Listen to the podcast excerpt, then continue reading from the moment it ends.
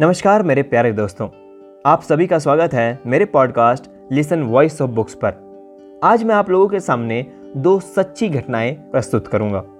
ये दोनों कहानियाँ ही मानवता का सही उदाहरण पेश करती हैं। टोक्यो ओलंपिक्स 2021 में ये जो दो घटनाएँ हुई हैं, इन्होंने खेल के स्तर को और भी बढ़ा दिया है। तो चलिए, मैं आपको सबसे पहली घटना के बारे में बताता हूँ। केनिया के सुप्रसिद्ध धावक अबेल मुताई ओलंपिक प्रतियोगिता में अंतिम राउंड में दौड़ते वक्त अंतिम लाइन से कुछ मीटर ही दूर थे और उनके सभी प्रतिस्पर्धी पीछे थे।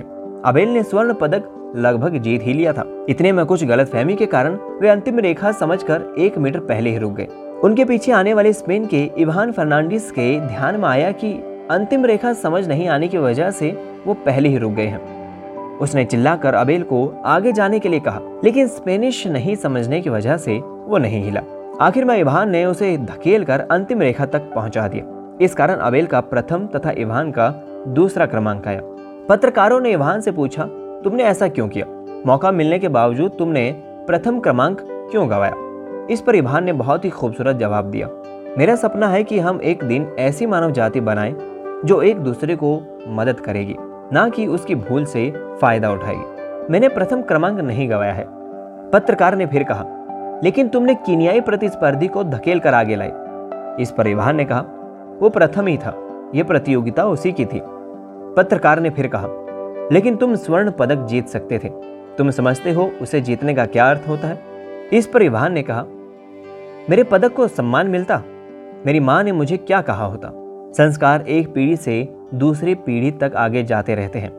मैंने अगली पीढ़ी को क्या दिया होता? दूसरों की दुर्बलता या अज्ञान का फ़ायदा ना उठाते हुए उनको मदद करने की सीख मेरी माँ ने मुझे दी है। तो दोस्तों, इवान ने यह कहकर पूरी दुनिया का दिल जीत लिया। यहाँ पर उन्होंने मानवता का सही उदाहरण पेश किया है। आज इवान पर सिर्फ़ उनकी माँ और परिवार ही नहीं, बल्कि हर मनुष्य को उन पर गर्व है। तो ये थी पहली घटना। अब मैं आपको बताता हूँ दूसरी घटना के बारे में। टोक्यो ओलंपिक्स 2021 में पुरुषों की हाई जंप फाइनल। फाइनल में इटली के जियान मार्को टेम्बरी का सामना कतर के मुताज ईसा वर्शिम से हुआ।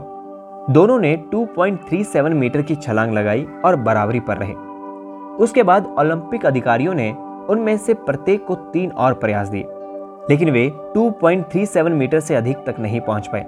उन दोनों को एक और प्रयास दिया गया। लेकिन उसी वक्त जियान मार्को टेम्बरी पैर में गंभीर चोट के कारण अंतिम प्रयास से पीछे हट गए। ये वो क्षण था जब मुताज बर्शिम के सामने कोई दूसरा विरोधी नहीं था और उस पल वो आसानी से अकेले सोने को जीत सकते थे। लेकिन बर्शिम के दिमाग में कुछ घूम रहा था और फिर कुछ सोचकर उसने एक अधिकारी से पूछा, अगर मैं भी अंतिम प्रयास से पीछे हट जाऊँ तो क्या हम दोनों के बीच गोल्ड मेडल साझा किया जा सकता है? कुछ देर बाद एक अधिकारी जाँच कर पुष्टि करता है और कहता है हाँ बेशक गोल्ड आप दोनों के बीच साझा किया जाएगा। बर्शिम के पास और ज़्यादा सोचने के लिए कुछ नहीं था। उसने आखिरी प्रयास से हटने की घोषणा की। ये देख इटली का प्रतिद्वंदी टेम्बरी दौड़ा और मुताज बर्शिम को गले लगाकर चिल्लाया। दोनों भावुक होकर रोने लगे। लोगों ने जो देखा, वो खेलों में प्यार का एक बड़ा हिस्सा था, जो दिलों को छूता है। ये अवर्णनीय खेल भावना को प्रकट करता है। जो धर्मों, रंगों और सीमाओं को अप्रासंगिक बना देता है। इंसान का किरदार किसी भी मेडल से बड़ा है। तो दोस्तों, इन दोनों घटनाओं ने मानवता का स्तर और भी ऊँचा कर दिया है और साथ ही खेल की भावनाओं को भी एक अलग रूप दिया है, जिस पर हम सभी को गर्व है। तो दोस्तों, मुझे उम्मीद है कि इन दोनों सच्ची घटनाओं ने आपके अंतर्मन को छुआ होगा। हम सभी को इन दोनों घटनाओं से बहुत कुछ सीखने को मिलता है। तो चलिए, अब वक्त हो चला है आपसे इजाज़त लेने का।